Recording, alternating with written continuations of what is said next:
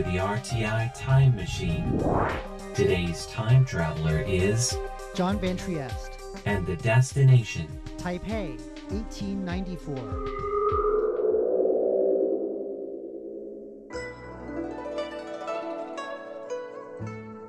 In Taipei, there was a building that witnessed a major change. When it was finished in 1894, this quiet hall was meant to host imperial envoys, representatives of the empire that had ruled Taiwan for over 200 years. It wasn't enormous, but to any visiting VIPs, it would have been something comfortably familiar. The front doors are protected by fearsome paintings of door gods, armed guardians with long beards and lavish robes. The sloped roofs are covered in red tiles, the columns are beautifully painted, and complex interlocking woodwork keeps the roof up without the use of nails. But in 1894, this familiar imperial past was about to be swept away at a stroke. And as Taiwan shifted, the guest house would find itself in the middle of the action, playing changed roles under new management. This week, we'll be exploring what happened in these halls when imperial government gave way to Japanese rule.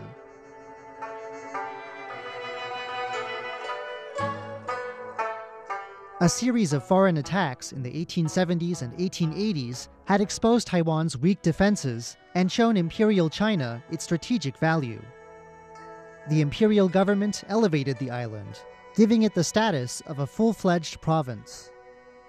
The province's first governor set to work seeing that it was modernized and defended.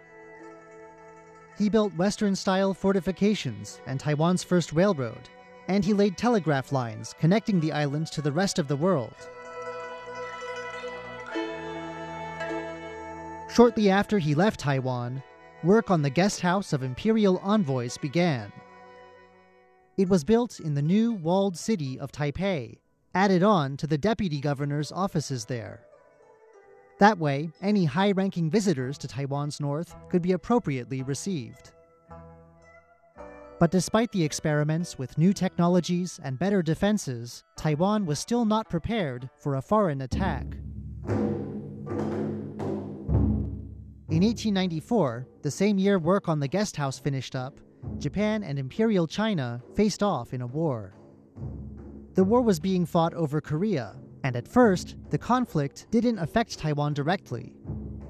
But when peace terms were drawn up the following year, the imperial government was left with little choice but to sign Taiwan away. A few days into peace negotiations, a Japanese force had cut off Taiwan from the rest of the empire by occupying the Penghu Islands in the middle of the Taiwan Strait. Japanese negotiators had ensured that these islands and Taiwan had been exempted from the temporary ceasefire. In April 1895, the Treaty of Shimonoseki confirmed that from then on, Taiwan would be subject to Japanese rule. By May, though, a group of leading figures on Taiwan had decided to mount a campaign of resistance. They declared the founding of the Republic of Formosa, with former governor Tang Jing-song as president.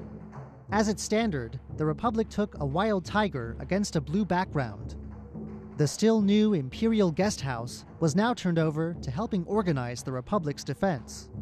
There weren't going to be Imperial envoys showing up anyway. For a few days, the building found itself thrown into a doomed attempt to stop the takeover. The place is so quiet today that it's difficult to imagine the panic that must have spread through these halls when word came in June that Japanese forces had finally landed. They arrived in the port city of Keelung, just 20 kilometers from Taipei. The resistance forces, leftover imperial garrisons, and militia volunteers proved unable to do much of anything to hold back the Japanese advance. And the Republic's leadership didn't hold up much better. Tang Jingsong, the purported president, ran away, fleeing by sea to China soon after the initial landing.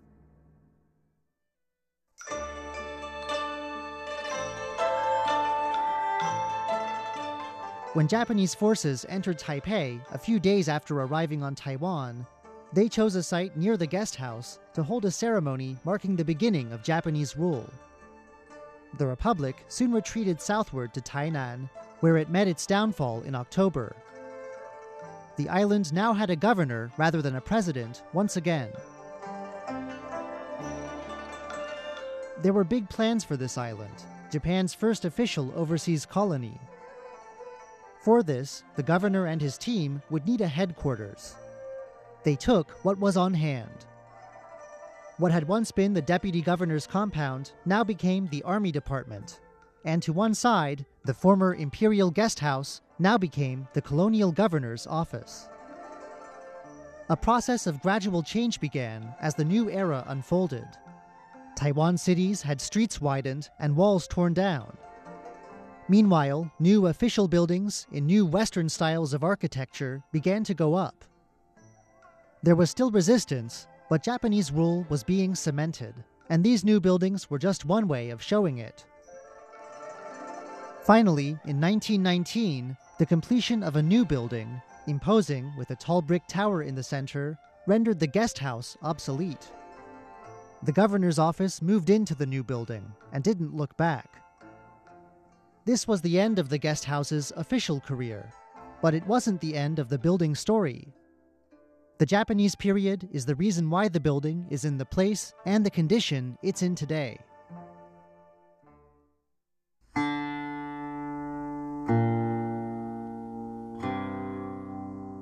By 1929, the old deputy governor's compound had been hit by decay and termite damage. It was decided to repair selected parts of the building and tear down the rest.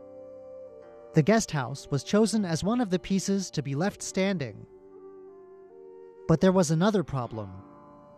The guest house was in the way. The land it sat on had been selected as a possible site for a huge public hall, and there wasn't much room for negotiating around the guest house either.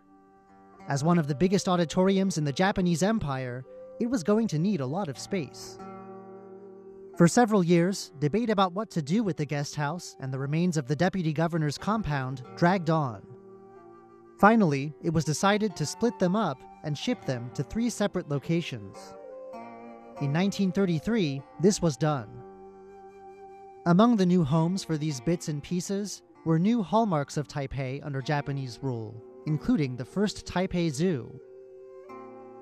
The guest house ended up in the Taipei Botanical Gardens, another Japanese creation. This is the only part of the compound that still survives. Here, the guest house sat undisturbed for 12 years, among the trees, the chirping birds, and the croaking frogs. Here in this quiet new home, it would have been hard to believe that this building had been at the center of so much action just a few decades before. But even out of the limelight, the guest house was still standing. As the 1930s wore on, it saw a policy of cultural assimilation begin putting pressure on Taiwanese people to speak and act Japanese. And towards the end of the decade, it watched as a surge of militarism pushed Japan and Taiwan with it into World War II.